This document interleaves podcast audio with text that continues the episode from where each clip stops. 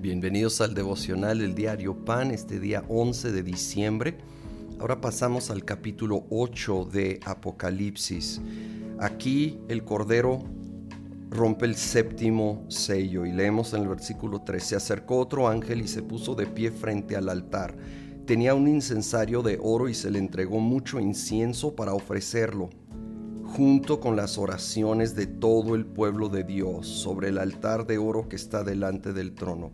Y junto con esas oraciones subió el humo del incienso desde la mano del ángel hasta la presencia de Dios. Luego el ángel tomó el incensario y lo llenó con brasas del altar, las cuales arrojó sobre la tierra, y se produjeron truenos, estruendos, relámpagos y un terremoto. Es increíble que en esta escena celestial tan espectacular, épica, menciona las oraciones de todo el pueblo de Dios. Hay una especie de copas que, que se van llenando con las oraciones. Nuestras oraciones no son olvidadas, ¿sí? Aun si en el momento no parece haber una respuesta en lo natural, no es que Dios ya descartó o simplemente olvidó esa oración. Obviamente hay oraciones que no están conforme a la voluntad de Dios y, y esas simplemente no se van a cumplir.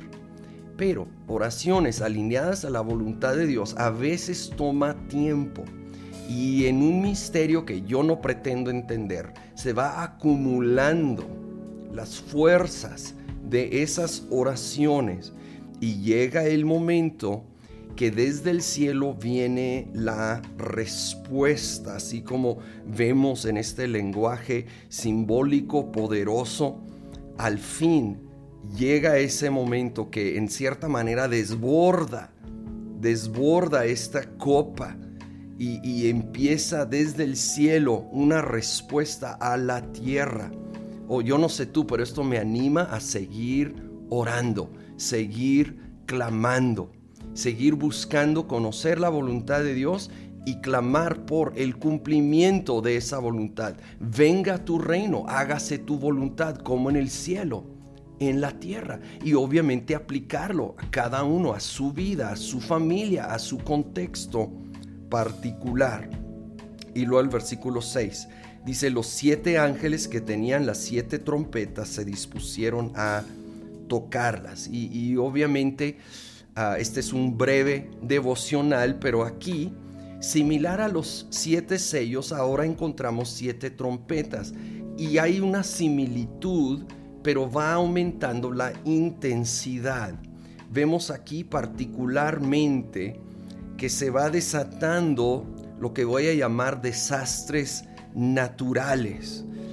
Va cosas que aparentemente pudieran ser interpretados como volcanes, como ah, realmente la contaminación afectando aún lo que, lo que normalmente caería como lluvia, como nieve del cielo y tal vez un meteorito o algo similar con eh, el tercer ángel, ah, tercera trompeta, ah, cayendo y pegando contra la tierra.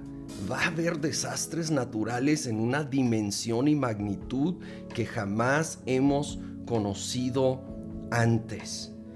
Y obviamente esto va a sacudir y debe de inquietar a todo aquel que no tiene su confianza puesta en el Señor Jesucristo, que no está edificando su casa sobre la roca, sino sobre arena. Créeme que cuando viene un tsunami va a arrasar con todo lo que se construyó sobre arena. Asegurémonos de estar edificando nuestras vidas sobre la roca de Cristo Jesús y su palabra.